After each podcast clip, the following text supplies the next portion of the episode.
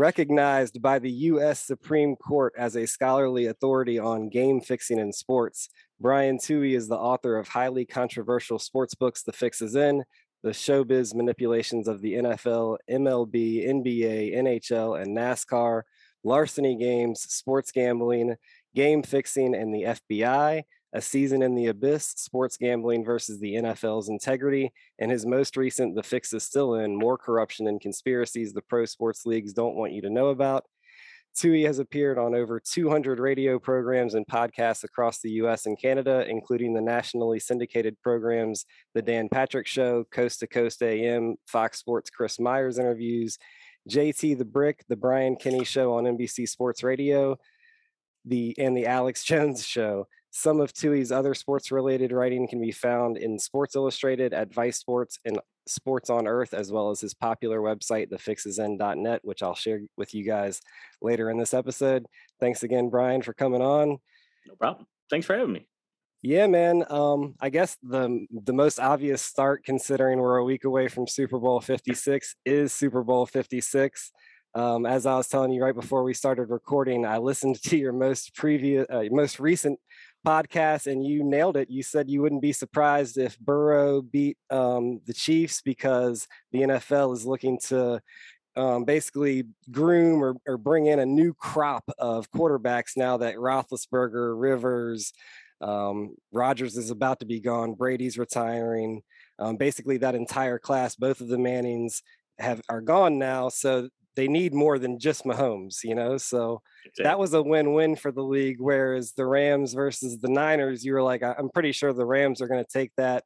The Niners don't have enough star power, um, and and something that I picked up on, um, you know, 54 years the NFL never had a team make the Super Bowl um, that was the host of the Super Bowl. And COVID hit, and all of a sudden, two for two. Tampa Bay is in the Super Bowl, and Los Angeles is in the Super Bowl. Um, what a coincidence. I know James is a, a, fan of coincidences. Aren't we? Oh, my favorite saying. what a coincidence. Yeah. Well, I mean, it's amazing because, again, you know, I, one of the things I write about in my books and on my website is I don't believe in coincidences, not when you have billions of dollars attached to them. And I mean, that's what a lot of sports fans, regardless if it's the NFL, NBA, NHL, whatever, I think they seem to fail to recognize the fact that these are multi-billion dollar businesses. And not only that but their business is not sports their business is really entertainment their business is show business. And that opens it up to a lot of other things that you don't think of in sports because i think as sports fans a lot of people kind of project themselves into those roles either as the coach or one of the players and they think well if i manage to live that dream and here i am playing for the nfl and here i am playing the super bowl you know, I would live up to all the cliches and, you know, take it to the next level and give 110% and blah, blah, blah. But the fact is, for a lot of these guys, this is just a job. And because it's just a job, you know, some days you don't care about your job. You know, some days you don't try very hard at right. your job. You just want to get through your job to get on to things you have going on at home. And that's the same thing with sports athletes. I mean, they sometimes don't care.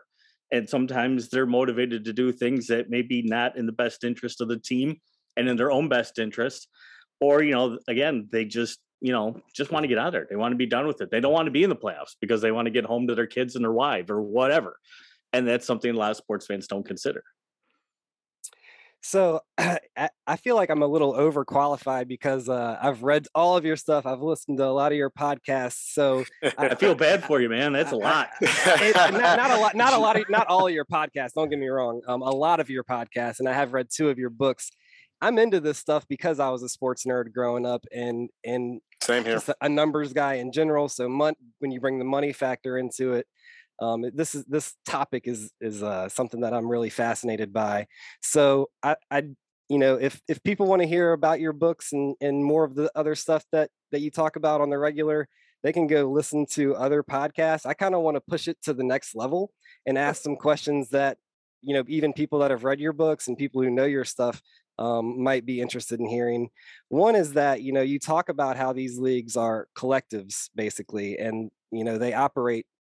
You, you know, each owner is is basically um, it, it's a collective. I can't I can't think of maybe the proper way to articulate that at this time. But my question was, since eighty percent of the profit is shared in the NFL, what is it that makes certain organizations more valuable than others, given that the league is operating as a whole? Like you said, the NFL revenue, nobody really seems to know exactly how much revenue is shared in the NFL. 80% is kind of an approximation that everybody makes. And um, the vast majority of that is the television money, because you got to remember the NFL is getting, I forget what it is now. It's like seven, over $7 billion a year from Fox, ESPN, and the rest of them to broadcast their games. Um, the other money that's not shared is usually directly related to the stadium. It's the stuff that, um, like the luxury suites, that money is not shared. Um, but even you know things that people don't think about is like merchandise sales are shared. So if you buy something like in the team's official pro shop, that isn't shared. But if you go on NFL.com, for example, and you buy a Bears hat, well, some of that money goes to the Packers. You know, if you buy a Rams hat, some of that money goes to the Jets. All of that money is shared as well. So they have a large incentive to really just sell as much as they can because everybody's making money off of this stuff. So I think what happens is, you know, when a team goes 15 and or 16 and 0, now 17 and 0, and a team goes, you know, 0 and 17, the teams make the same amount of money. So it behooves, I think, in my opinion, the league to push certain storylines. And if you know it does the league good to have the Patriots keep winning Super Bowls with Tom Brady, well, then they're going to do that. And, you know, the Lions may be willing to lose games. You know, the Bills may be lo- willing to lose games because they're going to make money because Tom Brady's going to lose Super Bowl and more people are going to make money.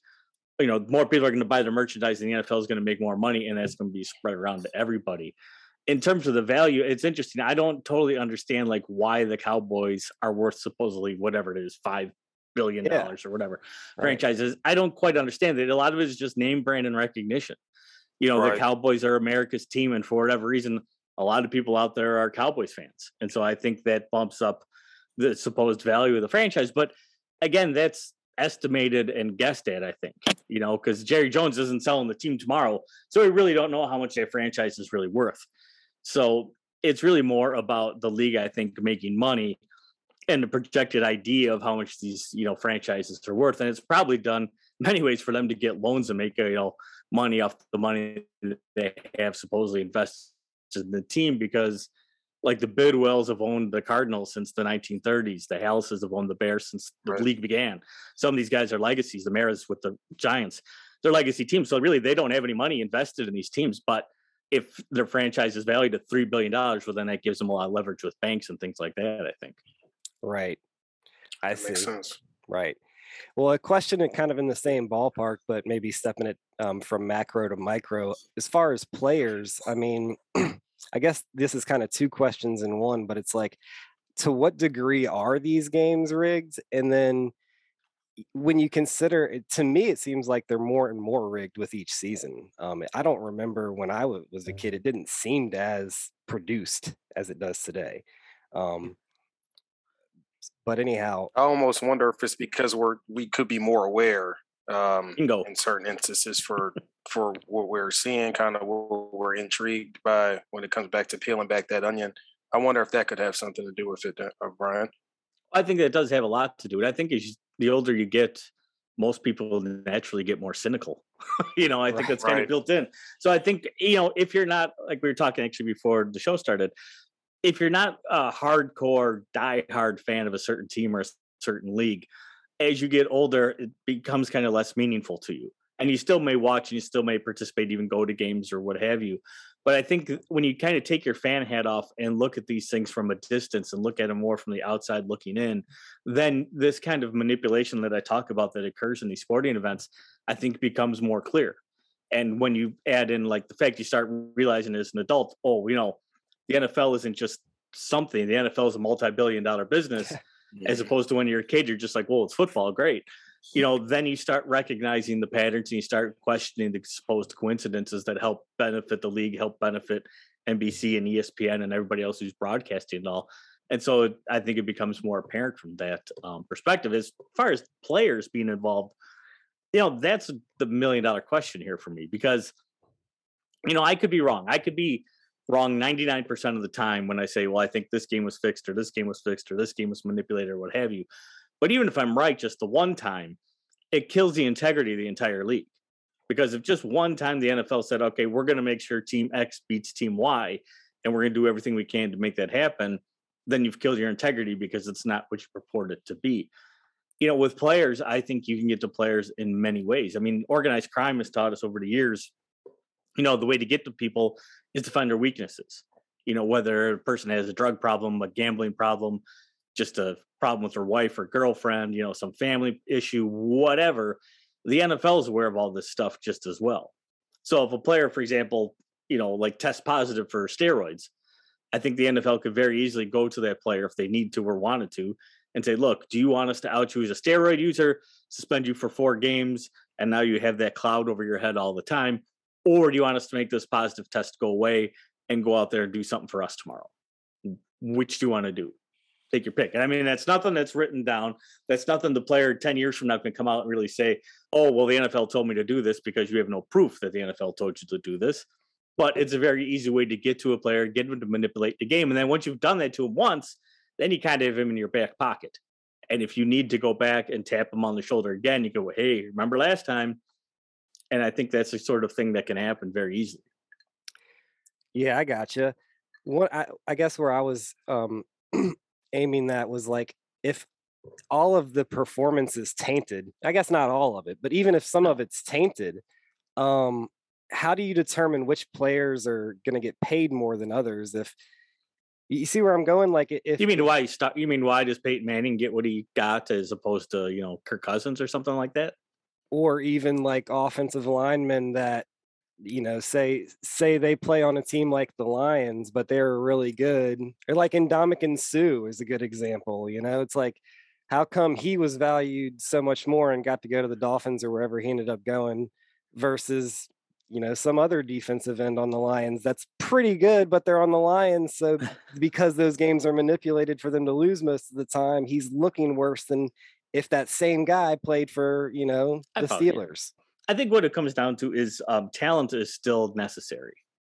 And I think that's why, because I get asked a lot of times, you know, why haven't the Lions won the Super Bowl or why haven't the Browns won the Super Bowl? Why have they been bad for 50 years? And I think part of it is talent because you can't fake that. You know, you can't take right. a player who's not good. Maybe for a game, you can hide him for a game. I mean, I think they hid Tebow, Tim Tebow, for about eight games with the Broncos. He wasn't good, but they were able to make him look good enough and make the Broncos win those games that got him into the playoffs to hide that. But they couldn't do it for a career, so they jettisoned that guy and let him go.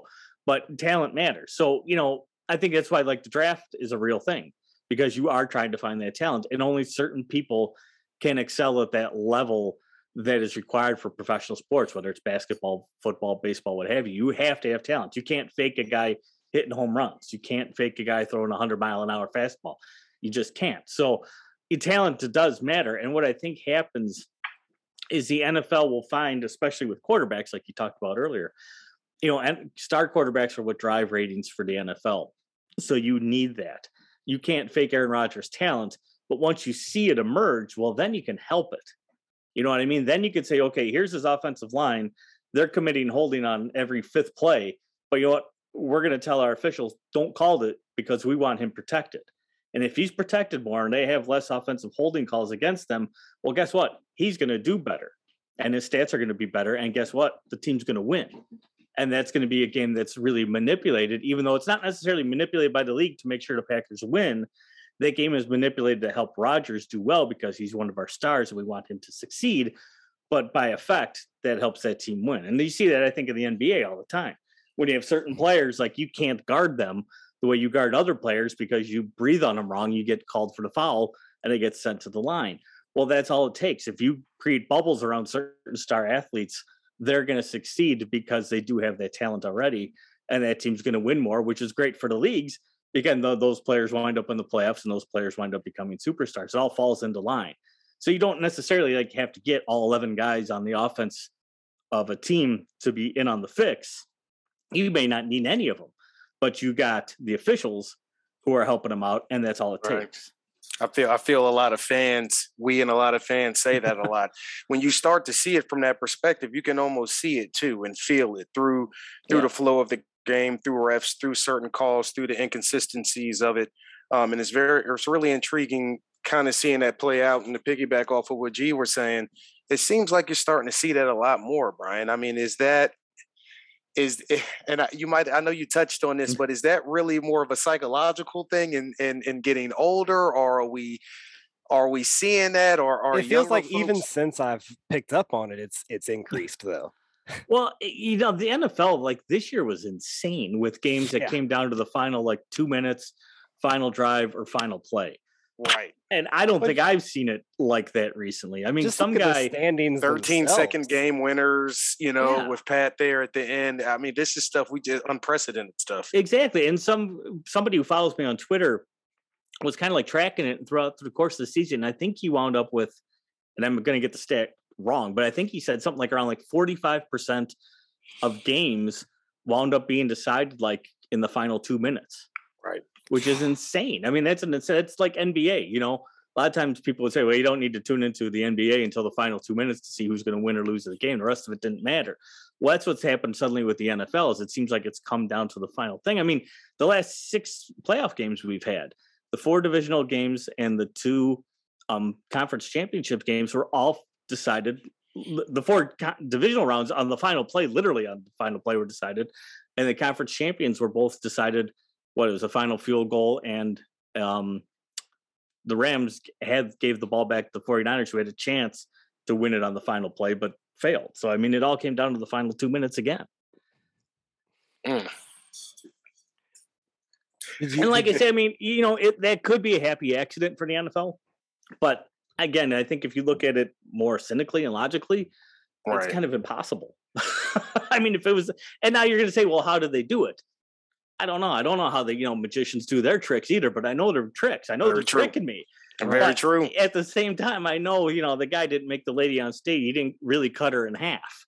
Right. It's kind of, course, the same with the NFL. I know that okay, maybe one game came down to the final play, or one game came down to the final drive, but six in a row. And and and that sort of segues into something maybe a little deeper there, Brian, because I mean I know we have the referees there, and I know we have a lot of other things that could um potentially dictate those things. But that's what I want to get into is like w- what could be some of those other things that are potentially used to coaching. Say that again. Coaching. Coaching. I think coaching plays a big role because just think about it. You know, because I'm not sure how much really players are totally involved in this. Mm-hmm. I mean, I think more often, like I said, I think players can be tapped, and I think players have been gotten to, and players, I like Peyton Manning. I think was like the legitimate NFL company guy who they said, Peyton, we need you to throw game X, but we'll reward you with game Y. And Peyton did that throughout his whole career. I mean, that's my opinion. Now, can I prove that? Not necessarily, no. Of course. But I mean, eh, that's kind of the way I see it. But with coaching, I mean, you just think about it, you know, again, in these last couple of games, like the Chiefs Bills game, you know, you had 13 seconds left and you kicked off and you kicked off out of the end zone and didn't take up any of those final 13 seconds when you knew Kansas City had all three timeouts and all they need is a field goal to tie the game. That's an incredibly dumb coaching decision. Right. And it altered really the outcome of the game because had they squib kicked it, odds are it wouldn't have turned out the way it turned out. But at the same time, you know, like in the Rams game um, against the Buccaneers, somebody let Cooper Kupp run down the middle of the field wide open for 50 yards and just had some slow safety covering up. Well, who do you think the Rams are going to throw to now?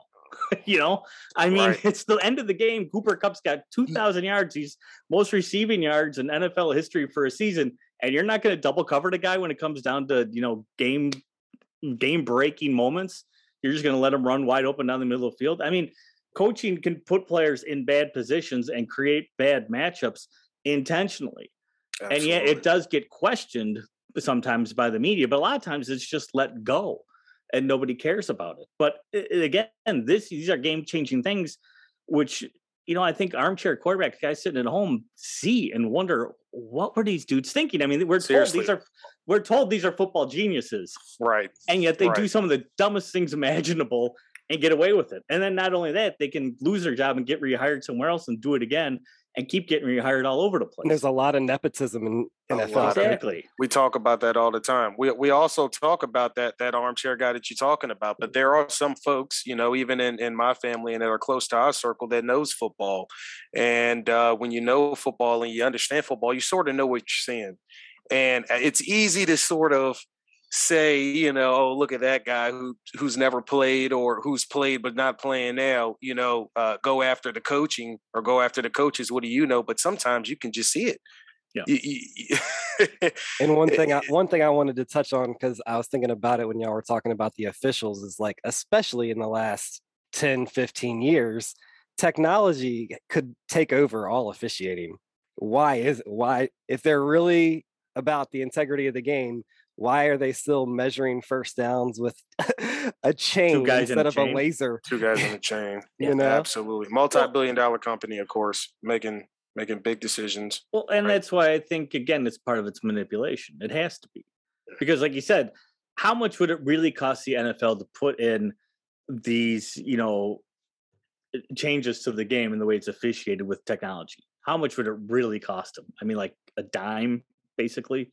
I mean, the MLB say to measure it first down.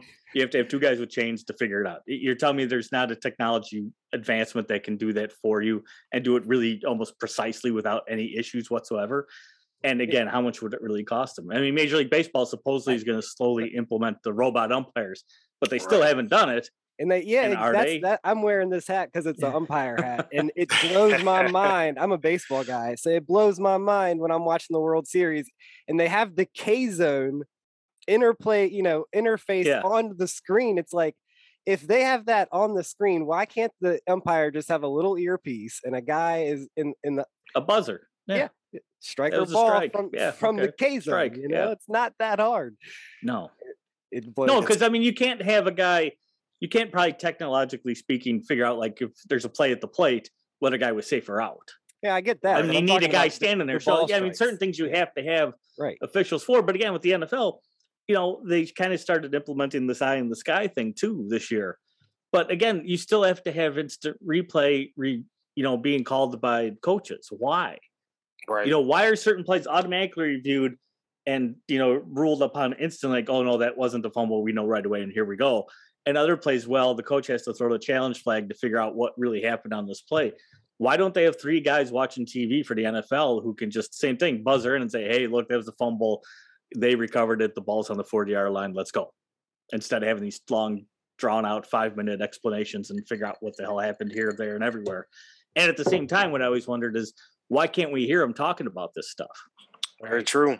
Because another, they would, I think that would be fascinating for fans. It would. If you could, if you could have the replay roll and seeing what the officials are seeing, and then hear them talking about supposedly about the rules and how we're going to decide what happened, would be great television.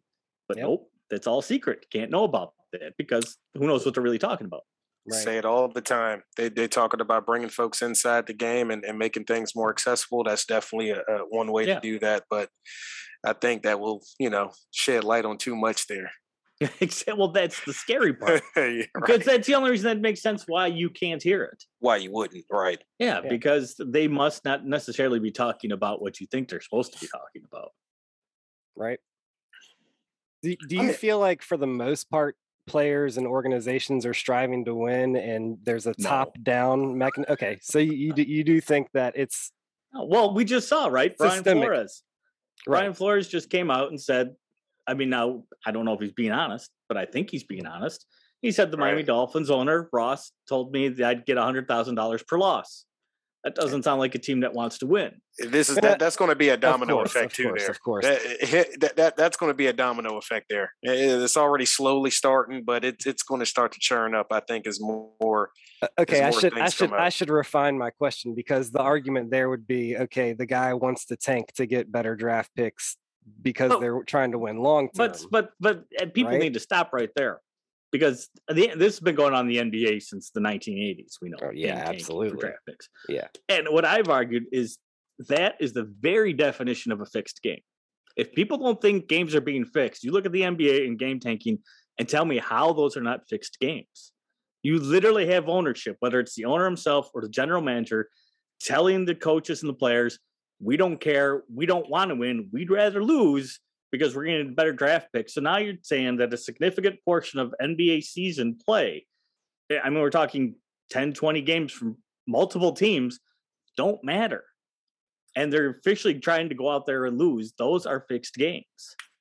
And there's nothing, and they still charge full price for the tickets, still charge full price for the beers, for the parking, for the t-shirts, for everything else. And yet you're saying this is a legitimate competition. But it's clearly not. It's clearly being fixed. And even Mark Cuban went on the Dan Patrick show and said, I took my team out to dinner and I told them it's in our best interest to lose. And yet he sure he got fined for making that comment because he made it publicly. He didn't lose ownership of his team. He was telling his team to lose. Right. He was going out there fixing NBA games nobody cared about. Nobody people were still betting on him.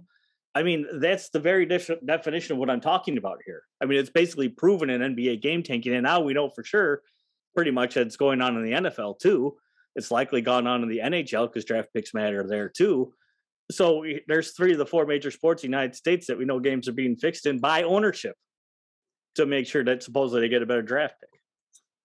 And and for as far as Flores is concerned, if you think back to when he was um, apparently asked to do that, uh, they were already finding him and the GM were already finding strategic ways to to get to garner more draft picks without even necessarily having to do that. You know, they were yeah. uh, trading certain players, making moves, um, stacking up draft picks. I remember, I think yeah, the year after that, I'm pretty sure they had established quite a few draft. If I'm not mistaken, the next two or three years that Flores were there, they had accumulated a lot of draft picks from doing it the right way without even having to lose on purpose per se. So um, it's interesting looking at that because there is a strategy on eh, you know potentially building your team the right way um, and if losing a resu- is a result of getting younger and giving away overpriced players, okay. But to lose on purpose um, brings a whole nother light to the situation. And I think it's going to be a domino effect moving forward, to be honest, of folks coming out and talking about that. Well, that's the thing. Will anybody really talk about it? And if they talk about it, will anybody cover it? That's the other thing. It's another point. You know, because right? I've right. encountered that, trust me, with my career. You know, very some true. people promise imagine. to say one thing and then that never happens and just disappears. That's that's the great thing about the media. You know, if it's not on ESPN, if it's not in Sports Illustrated, you know, and it happens in the world of sports. Does it really happen? Right. That's the big thing. Very good point. I was I was going to ask you about that too, Brian. I mean, I know you've you uh, had a great interview on Dan Patrick show and, and and shows like that. When you go on these mainstream media platforms, how how are you balancing? You know, I'm sure what you really want to dig into and peel back on, and but also realizing I, I'm on a platform where I want to continue to be on these platforms to speak on these topics, but maybe not go too far to have you know mainstream sort of look at me a certain way. Well, I already had my reputation kind of I don't know, wrecked. I don't know if that's right. the right term, but blackballed. Well, yeah, blackballed is really what I mean. it sounds, you know, it sounds stupid, but I mean, I wrote. I'll make a long story really short. I wrote this book called Larceny Games, which is based on all this FBI information I accumulated through the Freedom of Information Act. Okay, right. and in that book, I talked about straight out of the files. I didn't make it up, but they named at least I forget it was like four NFL Hall of Fame players who had bet on their own games that the FBI knew about, and like at least three NBA Hall of Famers that had bet on their own games that they knew about. And I named them all in the book because I could figure it out from the FBI files. It's no big deal. So my publisher got contacted by ESPN, Yahoo Sports, HBO Sports. Everybody wanted a copy of the book ahead of time. I had, you know, meetings with producers from 60 Minutes, and Sports Illustrated said they're going to run an excerpt from my book in their magazine and then nobody did anything. They all made it disappear. No, I mean nobody wrote a review of the book that said, "Boy, this right. book's terrible." Nobody wrote a review that said it's great. It's just like they all looked at it, saw what I had, and said, "Nope, we're not touching that," and made it disappear. Now, it was again, I didn't make the stuff up. Right. I wasn't accusing, you know, like Len Dawson of fixing games. I was saying, look, this is exactly what the FBI knew, and yeah, it really seemed like Len Dawson definitely had bet on the Chiefs and probably fixed games to ensure he won those bets.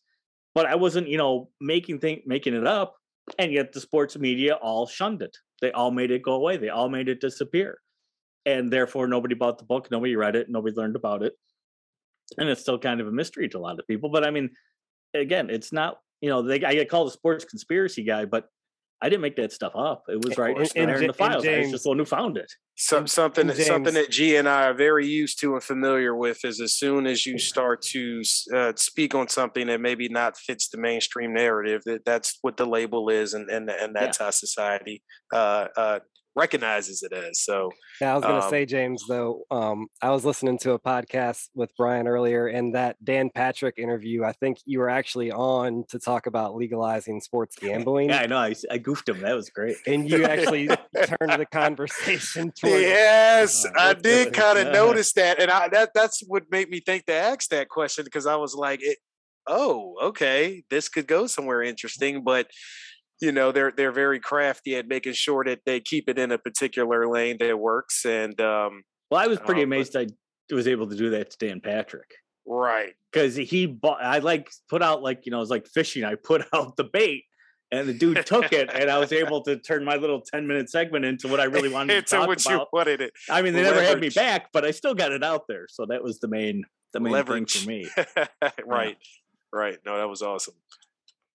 I just wanted to run down a few things. Um, you know, like I was saying right before we started recording, my years as a sports fanatic or nerd were uh, 96, 97 to about 2006, 2007. That was when I was about six or seven to about the time I was uh, 17 or 18. And um, uh, so one was the Patriots after 9 11. I mean, the Patriots right after 9 11 was just always a little fishy to me. And then the dynasty happened. Um, the the Yankees made the World Series that year, although they did lose. Yeah, um, but they hit like a buck eighty six for the series because they had to face Johnson and Schilling that year. right, right.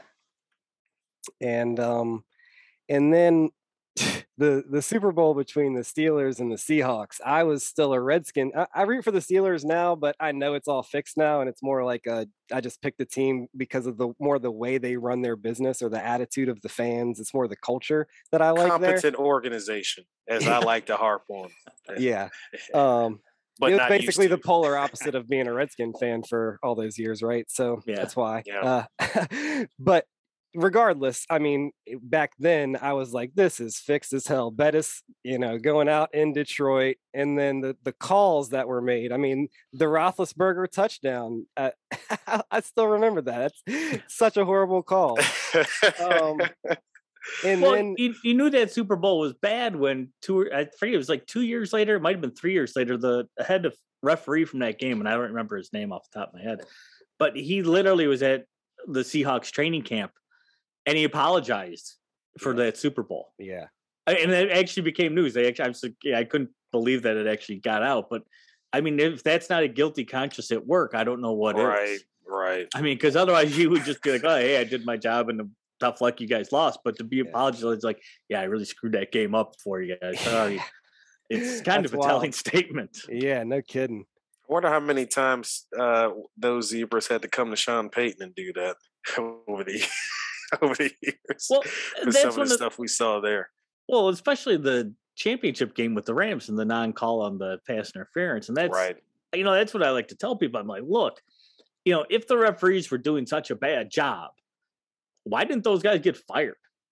Right. I mean, if I had a job on national TV that right. I screwed up as bad as they did, there would be some sort of repercussion, I would think. Yeah, if they didn't get fined, they right. get suspended. They didn't lose their job. They're still out there officiating NFL games. Well, why is that? My answer is, is because they did the job that they were instructed to do by the league. So they right. really didn't do a bad job. It may look bad from your perspective watching at home, but from the NFL's perspective, that's perfect.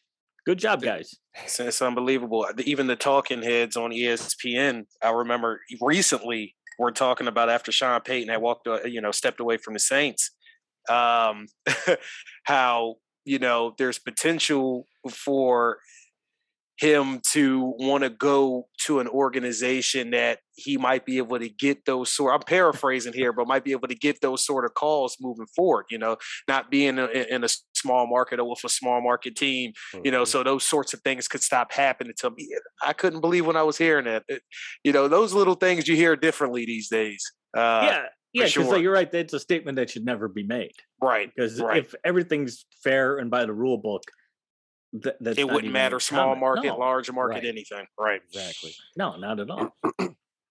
And then um, before I get into like my specific notes that I have here, the one other thing that I picked up on just listening to your podcast more recently is, and I don't know why I didn't like pick up on it myself, but all of these strong teams, Houston strong, Boston strong, there hasn't been one that's a loser yet. No.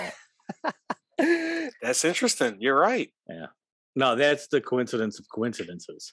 Yeah, no you kidding. had Vegas strong with the shooting at the Country Music Festival, and their expansion hockey team somehow made it to the Stanley Cup Finals that year. Which yep. makes no sense. The Houston Astros, despite the fact that they were cheating, stealing signs, made it to the World Series and won the World Series the year they were Houston strong. Again, Boston strong after the Boston Marathon bombing, and both the Red Sox and the Bruins made it to the finals. The Red Sox winning, the Bruins losing, and then, like you said, you had the Saints after Hurricane Katrina before the oh, hashtag oh, yeah. thing happened, and you had the Patriots after 9-11. And the Yankees really after 9-11. A lot of people say, well, they lost, but still they were in the World Series. So be it, yeah, but find one where it didn't happen. That's my question. And it happens. You know, we have disasters all the time. We have shootings, unfortunately, all the time. How come none of these hashtag shrunks, these things have been associated with a losing team? Again, that just coincidence or is that good business? Well, you know, I like to say it must be a coincidence. must be. the oh, one man. specific I had to ask you about being that I'm in Richmond and uh, VCU is kind of a, a thing around here. Um, the first year that March Madness expanded to the first four playing games, uh, VCU made an unlikely run to the Final Four. Would do you have any specific thoughts or intelligence on that? Well, you know, I think the NCAA is harder to fix in terms of of those um, storylines. Put it that way. Um, that doesn't mean they can't do it. Um, I definitely know, you know, NCAA basketball and football games have been fixed by gamblers, especially with these kids not getting paid. It's very easy to get them to shave points and do things you want them to do, um, especially with the booster influence amongst all these players right. too. The VCU thing, it's hard to really say that that was influenced and forced upon into being. I honestly, I mean, I remember it happening, but I don't remember like the calls in the game or how it might have been manipulated to do so because the problem with the NCAA, although the NCAA association itself makes a ton of money on March Madness. In fact, that's where they make most of the revenues. March Madness, you know, the individual, the you know, the ACCs, the SECs, all the little conferences and stuff, they don't benefit from that sort of thing like they do the pro um, or the bowl games, I should say, in football. So the VCU thing, I, I, I hate to disappoint you, but I really can't say for sure that that was forced into being. I mean, I think and with everything, I think all things are possible, sure, but right. it's a harder thing to I see happen in um, college basketball like that than I would say like in the NBA, where I think there's more monetary attachment to those sorts of Cinderella stories. Right. But um, again, I wouldn't put it out of the realm of possibility. Again, when money's involved. Right. Yep. What do you, what do you got, James? Um. Well, I'll tell you what okay, it's fixed, but what does Dan Snyder have to do to get some things fixed to go his way? like if, oh, like why if, if it, you know, like I, I don't understand. All right, let, let me let me let me let me take a step back. I, I'm an unfortunate um, Washington follower, I should say, more so than a than a fan these days. At this point, I think G can can attest that I follow to actually break more news off the field uh, uh, about them than than anything about winning on the field. But um, I, I guess my question is these organizations like Washington, like the Jets, like Detroit, like these organizations that are always um, seem to be um, um, loser organizations or or dysfunctional or um, incompetent from the top down, whatever you want to, however you want to put it. Um, what are what are their roles in this? I, I, know this season we saw quite a few interesting upsets, um, but what makes uh, you know? And I know you touched on talent, but is there something to organizations that just are continuously losing or continuously perennial losers. Like, are they? Like, it's almost like their their role in this story, in this entertainment song and dance, is to be uh, just bad, and, and, and that has, you know, believe it, you know, people can laugh, but I feel that eh, for fan bases that are loyal, Browns and the Bills, and uh, you know, the Bills are kind of are good now, but for a long time, it's like this those those blue collar hardworking fan bases. And I know Pittsburgh has been good for a while too, so they they really don't count. But just what what is that? Is there something to that? Is there something more to that, or is it's just bad leadership and it's just bad product on the field year in and year out. I think as part of it is the leadership and the ownership uh, being involved and how directly involved they are and how much they care to be involved. I mean, not right. all owners really, I think, own teams because they want to win Super Bowls. Right. I think some owners own teams because they can use their team as like a tax dodge. I mean, I think there's there's other reasons to own NFL teams than saying, "Well, I'm going to own this team and I'm going to make them a championship caliber franchise." I don't think it matters to a lot of. To, well, I shouldn't say a lot, but to some of these owners, I don't think that really matters how well the team does on the field. I think the prestige of having that owning that team is just another feather in their hat and it's someplace where hey if we're going to have a business meeting why don't we do it while our team's playing? And hey look here here i am in my you know presidential suite and check it out. And doesn't again the game is secondary if not tertiary. It doesn't really matter to them. And i think again too you know i think some teams do try. I mean like the bears for example have been bad for a very long time. Their owner's a 96 year old woman um I don't think she cares too much. I mean, right. I, she knows she's at every game, but I don't think she's involved in the day to day operations at all. So it falls down right. to other people within the family, how much they care, how much attention they put into it. Uh, who knows? But I think it does require, to a certain extent, power within the league to also get that league help. You know, and that's what I talk about. Like, you know, people say, "Why haven't the Cowboys won more?" You know, they're America's team. Well, a lot of people don't realize that Jerry Jones doesn't share revenue like all the other NFL owners do. And I think mm-hmm. that pisses them off. Pisses them off, right? you know, to a big extent. So, you know, they're fine. Okay, the Cowboys made the playoffs. That's good for television. That's good for ratings. That's good for our bottom line there. But we're not going to give Jones and the Cowboys help because he's not giving us help in the money. So the Cowboys completely always fall apart in the playoffs. Now, if the Cowboys were like the Patriots, where Robert Kraft does a lot, you know, with the NFL, helps the NFL build relationships overseas, helps the NFL with the television deals. Well, that matters. That matters to everybody. So maybe the Patriots got a lot of help because of that. The Cowboys don't get any help because of that. And that's the difference between having, you know, six Super Bowls and none over the past few years. And I think yeah. that's, I think that has a lot to do with it is the power within those leagues themselves amongst the owners. Because I mean, you got to think too, like in the NBA back in the '80s, how many franchises were really just filler? Right, right. I mean, there was really right. like you know there was the Bulls, the Celtics, the Lakers, the Pistons, maybe the Knicks, and then a bunch of you know Washington Generals playing those five Globetrotter teams. Yeah, I mean that's what it. It's, and do those I, owners? I feel complain? it's still like that for the NBA. In many ways, it is. But do those yeah. owners complain? Do they, you know, try harder? I I don't know. I don't think it. Again, I don't think to a lot of them it may not just matter whether they win or lose. It's just no. You can the see feather it, of one in that league. You know, it, it, you know, what you say makes sense. I mean, I feel you can see it. You can see it sometimes, and when you follow the day to day of certain organizations like like Washington, you can you you know you you know you just see it you know it it's it's it's like no there's no way that um when you're getting paid uh because of TV deals, you know, are paying these guys regardless if you lose. There's no incentives to win. It's not like no exactly. um, how soccer has its uh, uh, structured, which I honestly think could work in the in the league in the NFL. Oh, I think it would make things seem a lot more legitimate. That's for sure. If you could get regulate, you know, regulated right. to be in the second tier, right. then yeah, I think a lot more motivation would be involved. But at the same time, you know, like I said with Snyder, you know, is are the Redskins really his number one priority in life? Yeah. Probably not. Yeah. Are they the tenth, you know, most important thing in his life? I, who knows? But it doesn't seem like it's a main focus for him. It seems like he's screwing around doing other stuff half the time and not even know what's going on in the organization. So not at all. Absolutely, absolutely. God. So you definitely answered that um, organizations are not striving to win always. But what about players? For the most part, do you think most players are striving to win and that they're being manipulated by coaches or officials most of the time, or do you think there really are? What maybe what percentage of players are compromised? Do you, oh, I, best guess. I have no idea.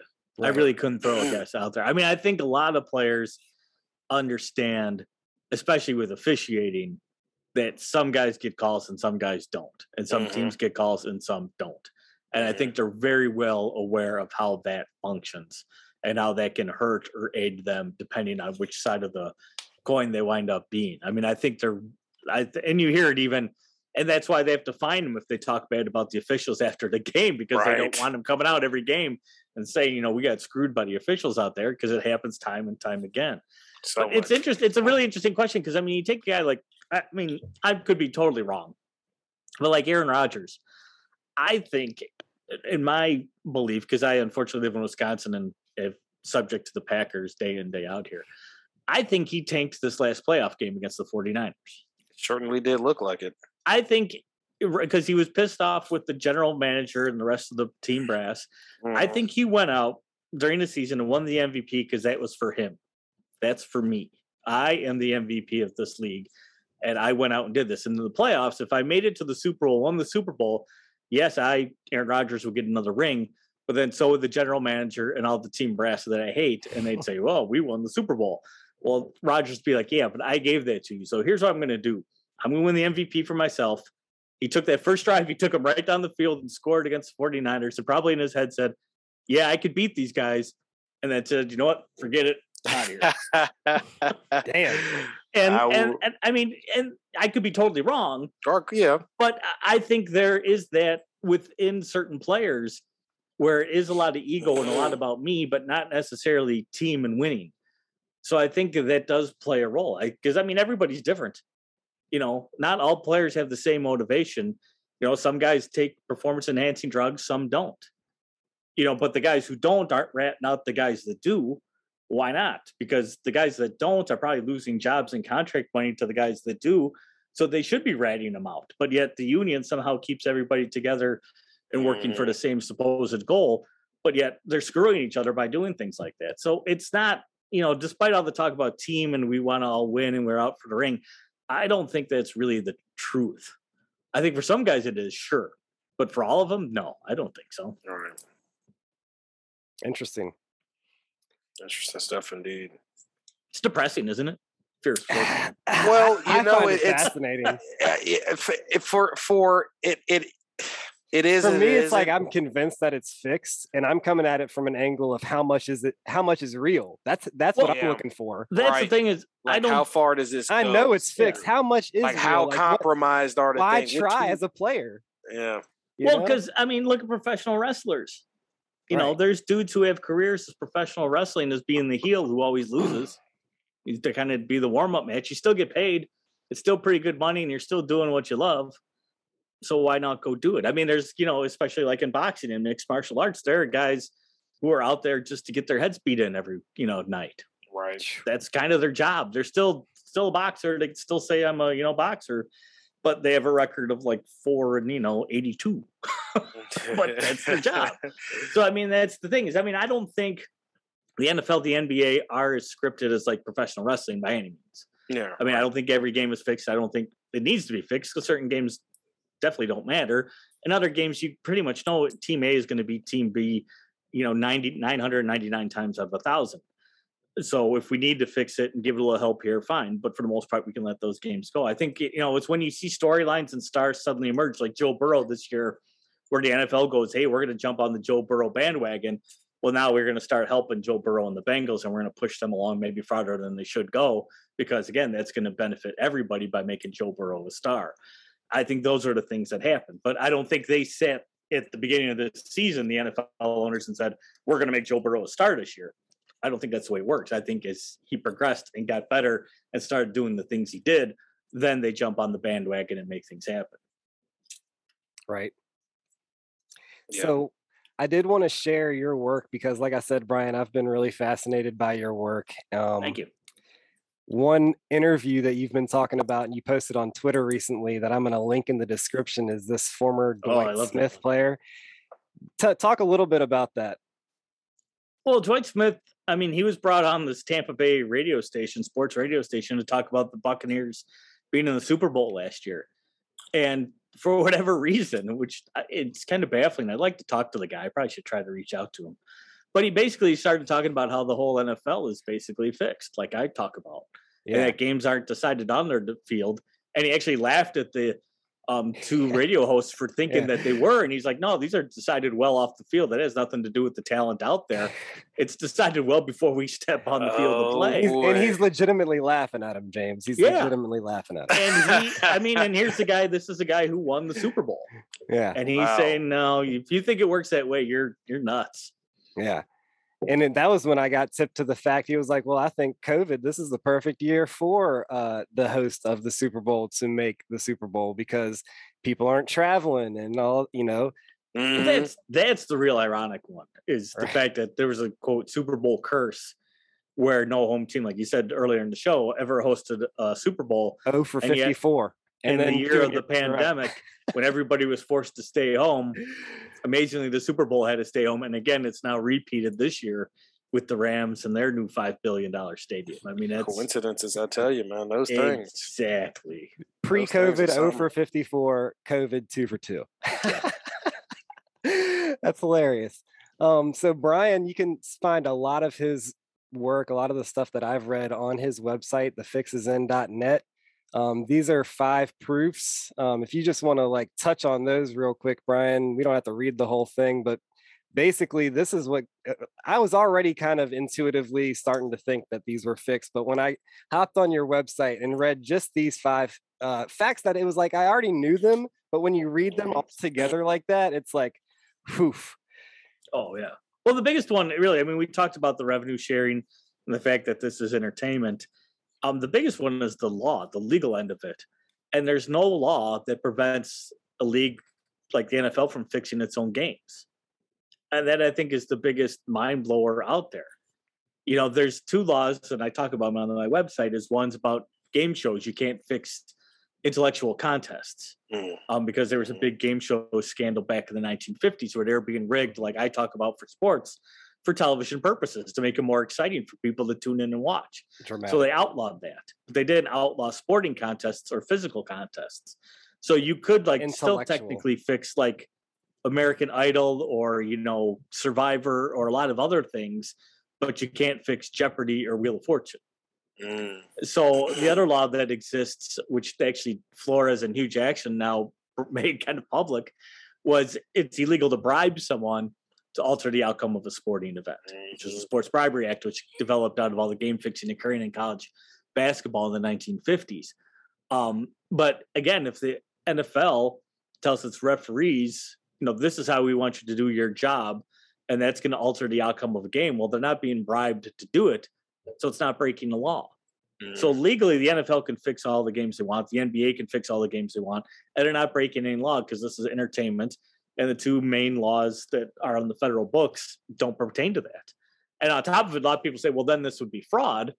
But you had somebody like the Jets fan who sued the Patriots over Spygate, mm-hmm. lost in court, and the judges confirmed that look, when you buy a ticket to see a game, if it's an NFL game, all they have to do is play an NFL football game. Doesn't mean certain rules have to be followed.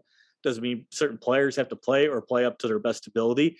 As long as they play a football game as opposed to a basketball game, they've met their contractual obligations to. So there's nothing stopping the league from doing what I talk about in terms of manipulating all these games. Right. So if you are a multi-billion dollar business, why wouldn't you do this? Right. It's the best business decision to make is to make games as interesting as you possibly can to get people to tune in because that's where all your money is, is through television. Money makes the world go around. uh, so the the sidebar here, he's got a few um, a few pages on this website.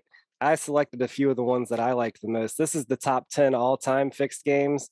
Uh, obviously, I don't want to go through every single one, but I knew in my heart that Junior winning the race right after he had died at Daytona. I knew when that yeah. happened that that was. Yeah, I rem- I'll never forget and, that. And Brian mentions they. I mean, it wasn't even a secret. Michael Waltrip said, "I'm not going to pass Junior." Yep. like, yeah. yeah. And again, people think, you know, this is a conspiracy theory. No, really? that was that was public. That one was yeah. obvious. Um, the Joe Namath one, I mean, you write about it in your book, but if you just want to quickly go over that for anybody who doesn't already know. Well, Super Bowl three, I think, was like where everybody learned this trick hmm. because that game meant so much money. And this actually wasn't even my idea. There's a guy, a former NFL player named Bernie Parrish, wrote a book um, called They Call It a Game back in the 1970s. And Parrish actually worked for the NFL Players Union for decades. Um, he was really committed to it. But he wrote in his book that he thought Super Bowl three was fixed. And now here's a player who played in the league during that era coming out literally saying, I think that was fixed. And he basically said, Well, I thought when CBS and NBC bought into the NFL, that they literally bought the league, that they came in and took over and controlled it. And what happened with Super Bowl three is the merger was going on between the AFL and the NFL. And there were more NFL fans in the United States than AFL fans. And they didn't accept the AFLs being like legitimate sports league. They hmm. thought it was like second class football, which is amazing because AFL football basically is what we have now today in the NFL. It's all passing and high scoring and craziness like that. And the NFL was the old school defense and running. But anyway, so the argument is the Super Bowl three was rigged to basically justify the merger and show that the AFL was just as good as the NFL was. And because of that outcome, it literally led to the modern day NFL and created billionaires out of all those guys who owned the league at the time. Yep. But had the Colts won, it might have been a different story and a different, you know, future for the NFL. And we talked about the Saints in the Katrina year um, a little bit earlier, but you had that as your number one overall fixed game. Oh, yeah. Uh, that game was I, disgusting. I think, you know, I saw it live and it seemed obviously fixed to me too. But if you want to just say anything about that for Well, because, you know, you're supposed to be, I would think, as broadcasters impartial to a certain extent. And yeah. that game was a total New Orleans Saints yeah. love fest. Yeah. Right.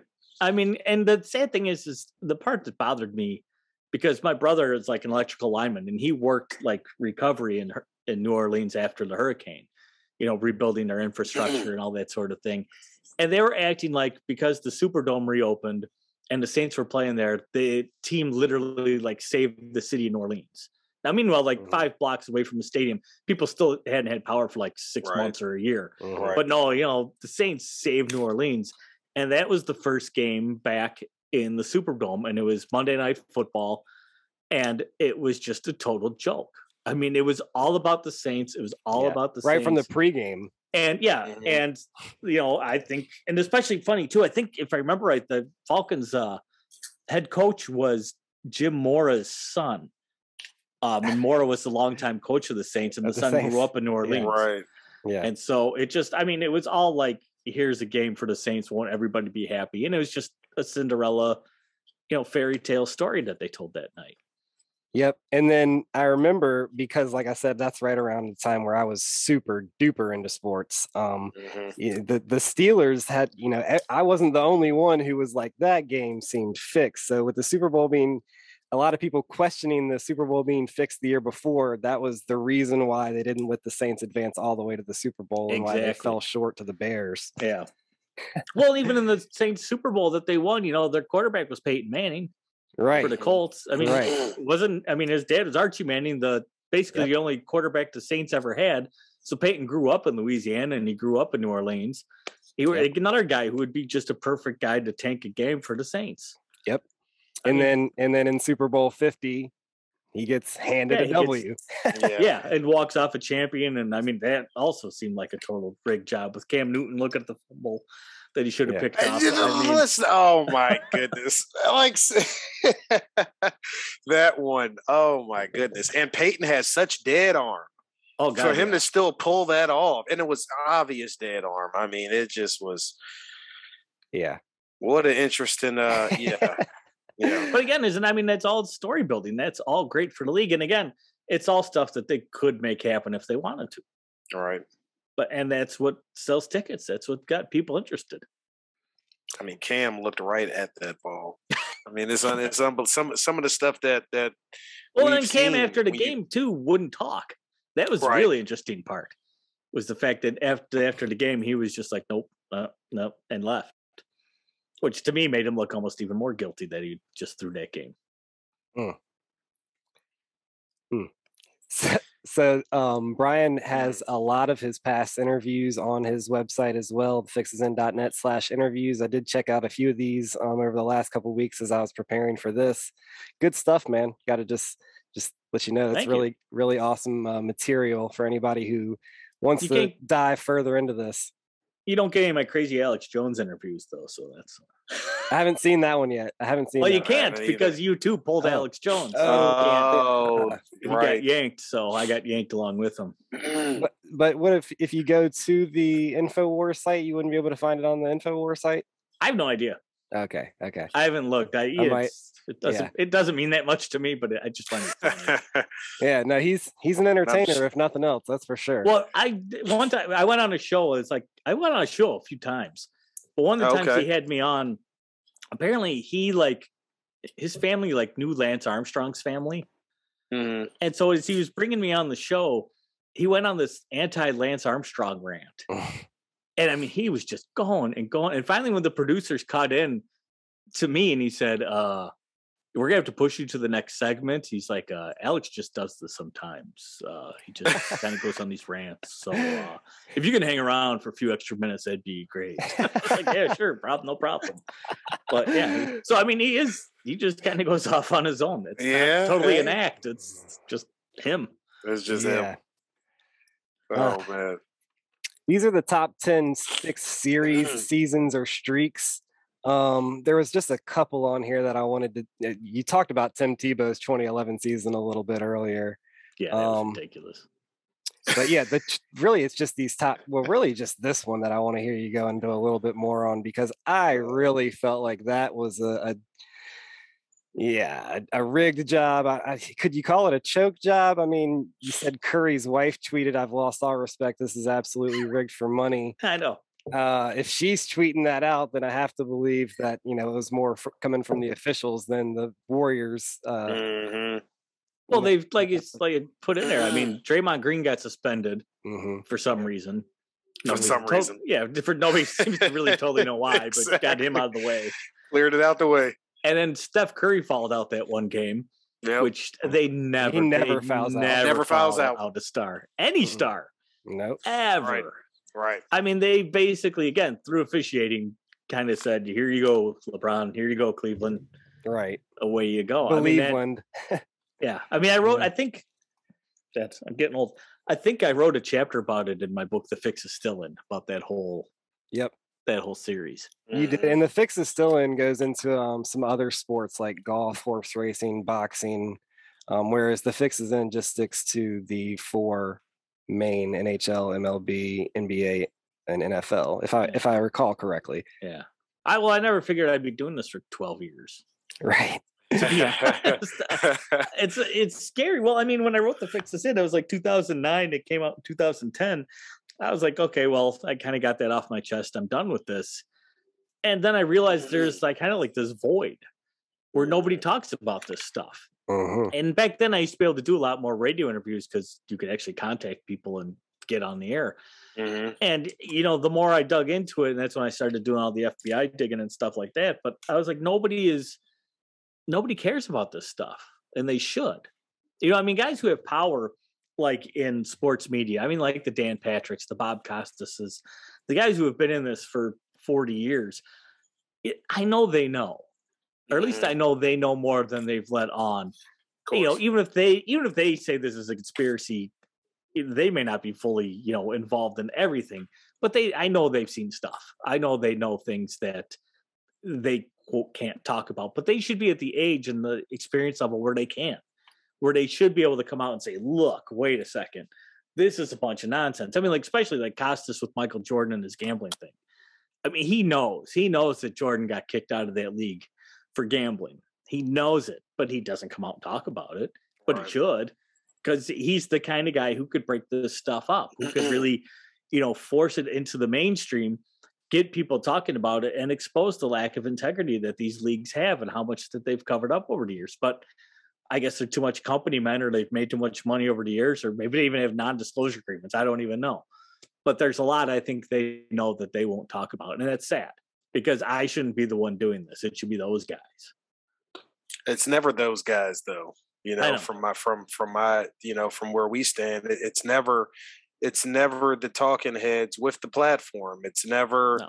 The folks with the followers. It's and it and it doesn't seem uh, it's not going to be those folks. I mean, these folks I feel to even get in those positions are heavily vetted and heavily they they know where they stand and they know what they have to do. A lot of those folks, it's already established for for most of those folks. No, you're right, James. That's that is the way it is.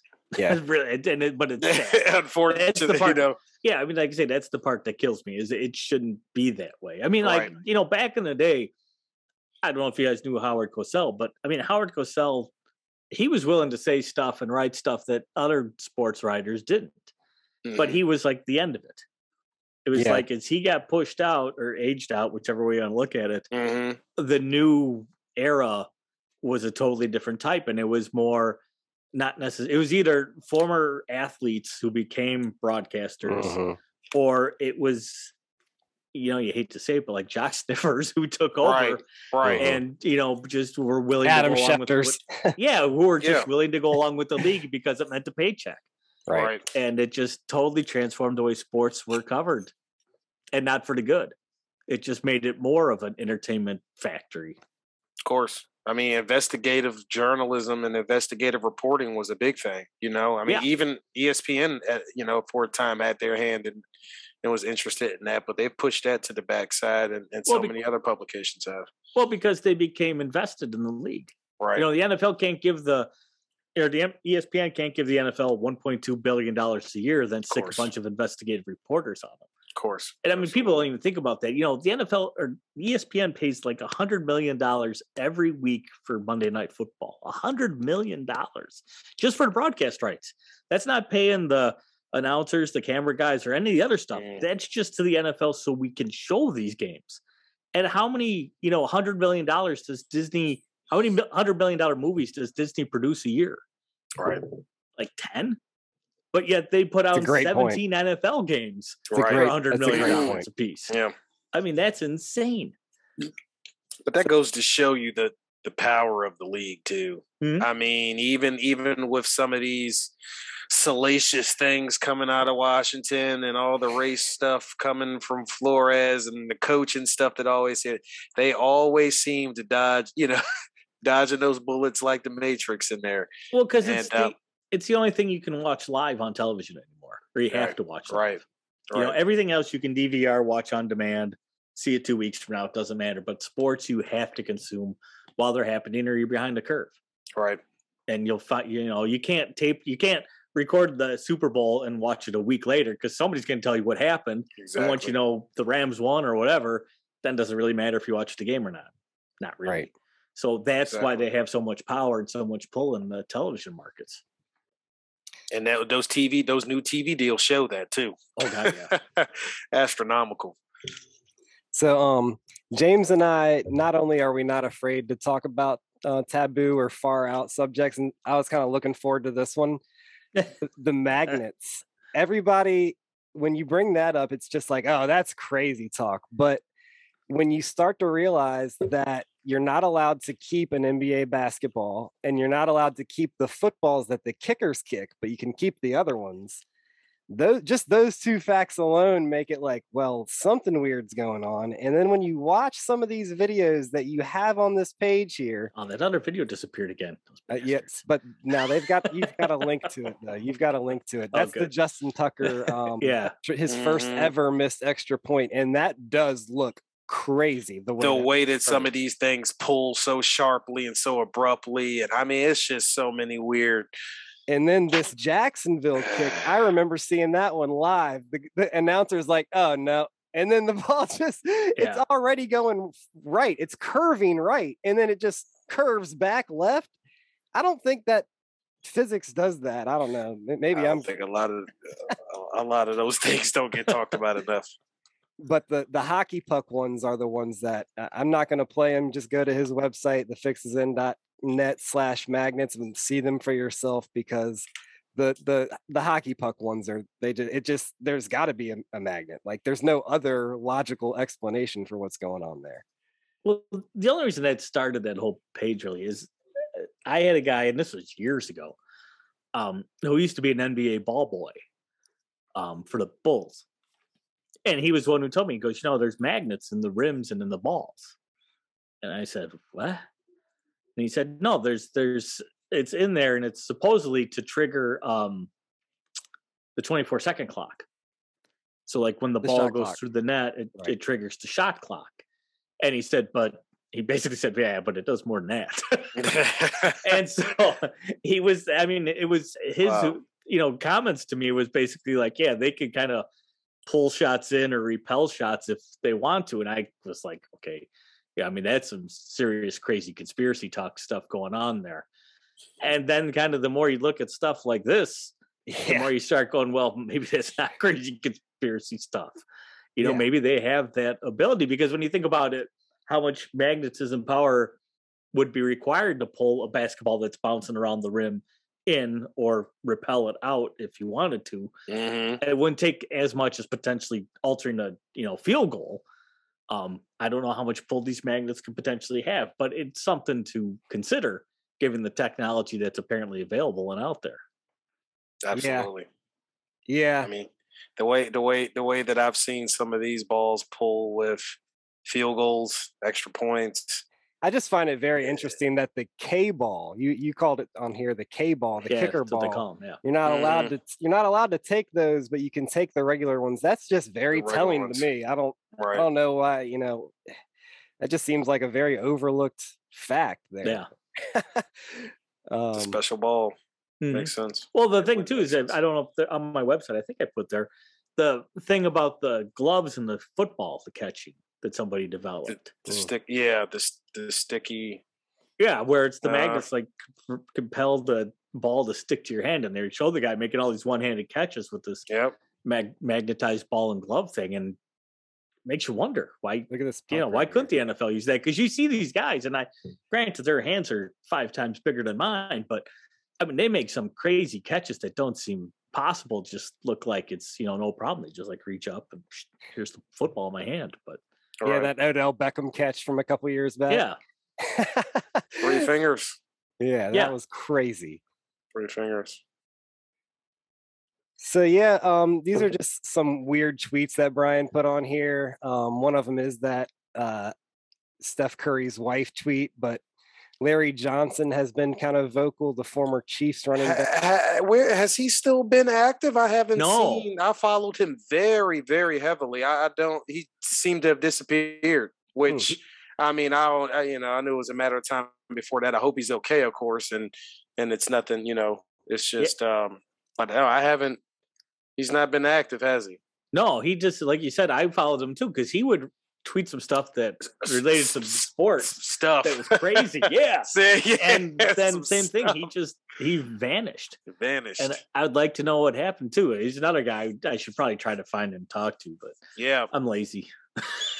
yeah, he really, you know, Larry Johnson really goes there, and he um and you know he he goes to some some corners that that that that G and I have explored in certain certain topics and stuff, but he he meshes a lot of that with what's going on in sports and and uh, he was a very good follow. And I, yeah, he's been quiet for some time now. I hope everything's yeah. okay with him. Did you want to talk a little bit more about this is the censorship page and then there's the sports non-reporting which i feel like those two pages are very related um, but did you want to go a little bit more into that? Because i did read those two pages and it does seem like not only you but pretty much anybody that that talks on these things there's only a certain amount of reach that you, you talk about there's a difference between the government limiting your speech and the corporations limiting your speech. Yeah. the corporations are allowed to well, yeah, and that's just it. I mean, you know, and I always talk about this. I, like I write about sports, and in the grand scheme, who cares? You know, they're sports. But you know, how many other people who write about more important things and do research and find out information that's really valuable can't get their story out because nobody will let them get their story right. out. like I said earlier, you know, if it happen if it happens in sports, but it's not on ESPN, does anybody know what happens? It doesn't seem like it. And so what I've encountered, you know, one of the big things, I think one of the bigger learning lessons besides what I talked about before when I was kind of snubbed with that book larceny games, you know, I wrote an article, and again, another long story short, um, with this guy Lance Williams, who co-wrote the book um, Game of Shadows about Barry Bonds and Balco and the steroids. and I had gotten information about potentially fixed Major League Baseball game, which should have been huge news considering it supposedly hasn't happened in 100 years. And Lance and I did all this investigative work. And we were working for this place called the Center for Investigative Reporting, which is pretty prominent place. And we finally put this article together and everything. And then the center went out to other places to find someone to publish it for them, basically. And ESPN turned down the article twice. Now, here again, here's the story we fully researched, put out by the Center for Investigative Reporting, and the ESPN said, no, we don't want it.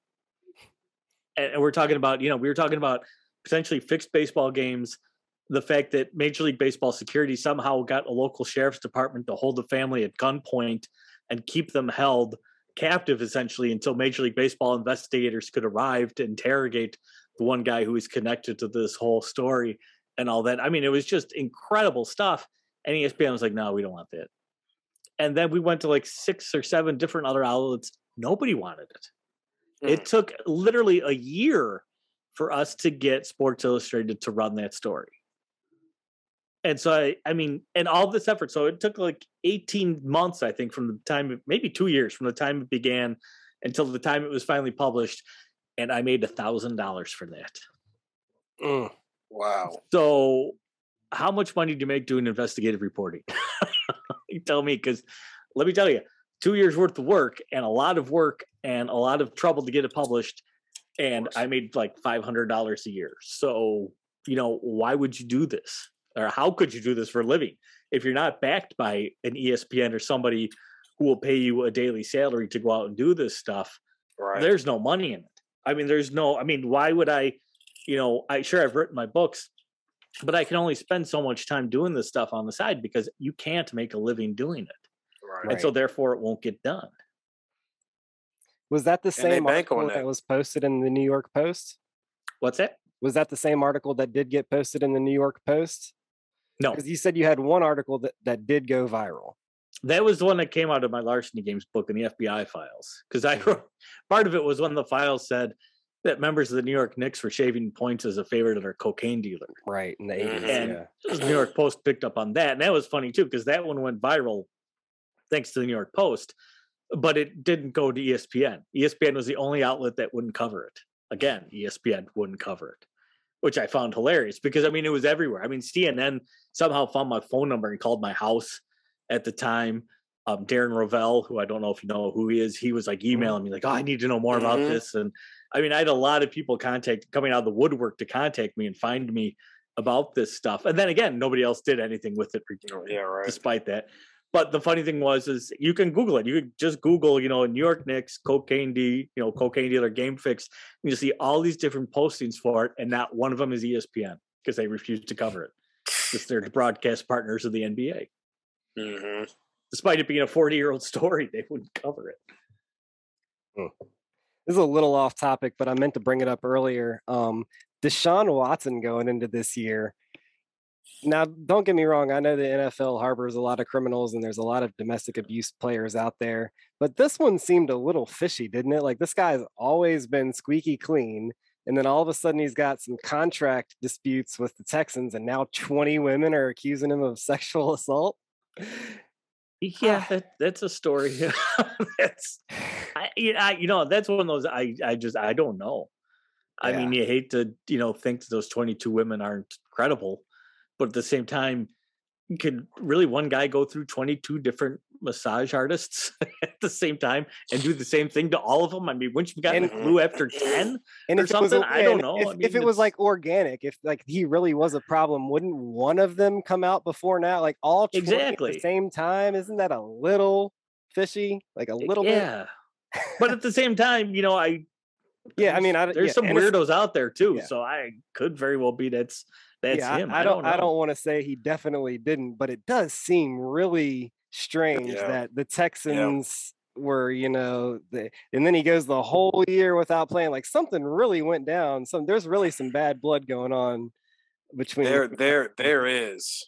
there, this, this, this one seems a little different because this one seems like you know, if there were, if there is something else going on, the NFL really reaching their bag for this one. If, if, if, of course, if there is something else going on, you know, You know, well, I can't.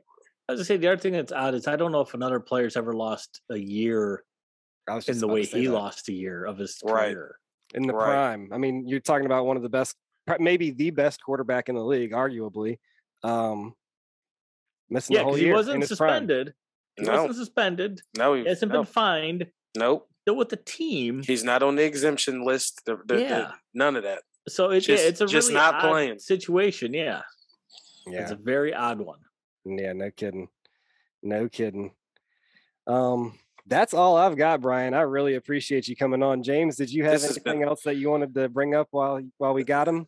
No, not really. This this has been awesome. I mean, you know, uh, as someone who who who who loves football and and and loves sports, it it, it it's hard being me in the sense of someone who really peels back the onion on a lot of things, even the stuff that, you know, it's one of those things where it's like two things can be true. And I, I still don't know how to feel about that yet, you know, because I know, you know, we, we know what we know and, and I don't uh, pretend not to, uh, but at the same token, I, I football brings me enjoyment, you know, unless mm. you're a Washington fan, then it doesn't. But other than that, um, no, this is this has been awesome. This has been great. I mean, this is it is so thought provoking and and at the end of the day, you know, one thing that we do here on this show, Brian, is we we try to focus on truth. You know, we try to focus on the things that a lot of folks don't want to touch on or, or talk to. So, Taboo topics ta- taboo topics is what we like to call it. So uh, this, well, this is needs right to be talked about.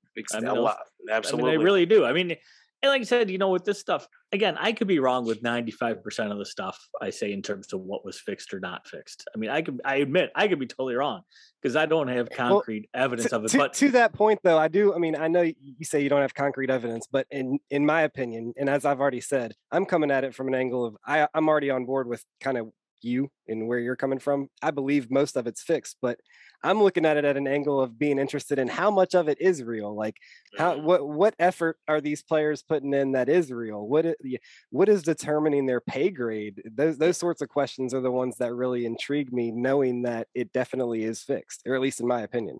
Well, I think, to, and what, it, what I was going to get to is it comes down to the integrity aspect of it all you know, because they always talk about, you know, we have to protect the shield like in the NFL, or, mm-hmm. you know, we have to worry about the integrity of the games because, you know, people are gambling on them and that sort of thing. And that's the thing is if I'm wrong again with vast majority of what I think is fixed, okay, fine.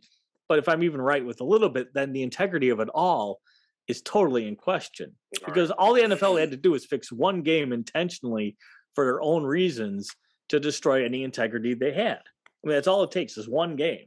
And I think every fan has seen one game, beat in the NBA, the NFL, Major League Baseball, whatever that made you go, whoa, wait a second. How the heck did that happen? And that's mm-hmm. all that's all you needed. Because from that point on, then the integrity of everything's, you know, I think fair game to be questioned. And once you do start digging into these things and seeing all these little side stories and little things that occur within the league, then the you have Tim to question the integrity.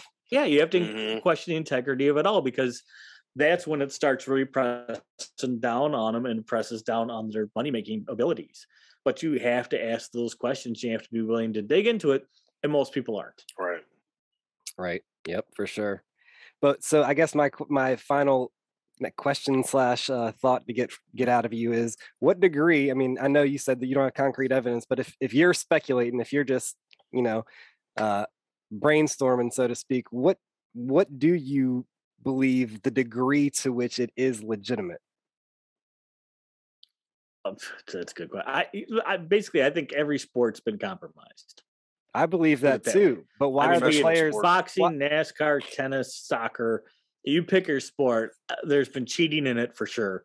There's been corruption in it for sure. Absolutely. And especially in professional sports in the United States, there's definitely yeah. been games fixed or compromised or manipulated, whichever word you want to use, for the league's own purposes. I, I, I myself am certain of that. Again, I, to the degree, what level? I agree. Yeah, it's exactly. hard to say, but all it has to do is be that much, and it, again, it questions the yeah. integrity of it all.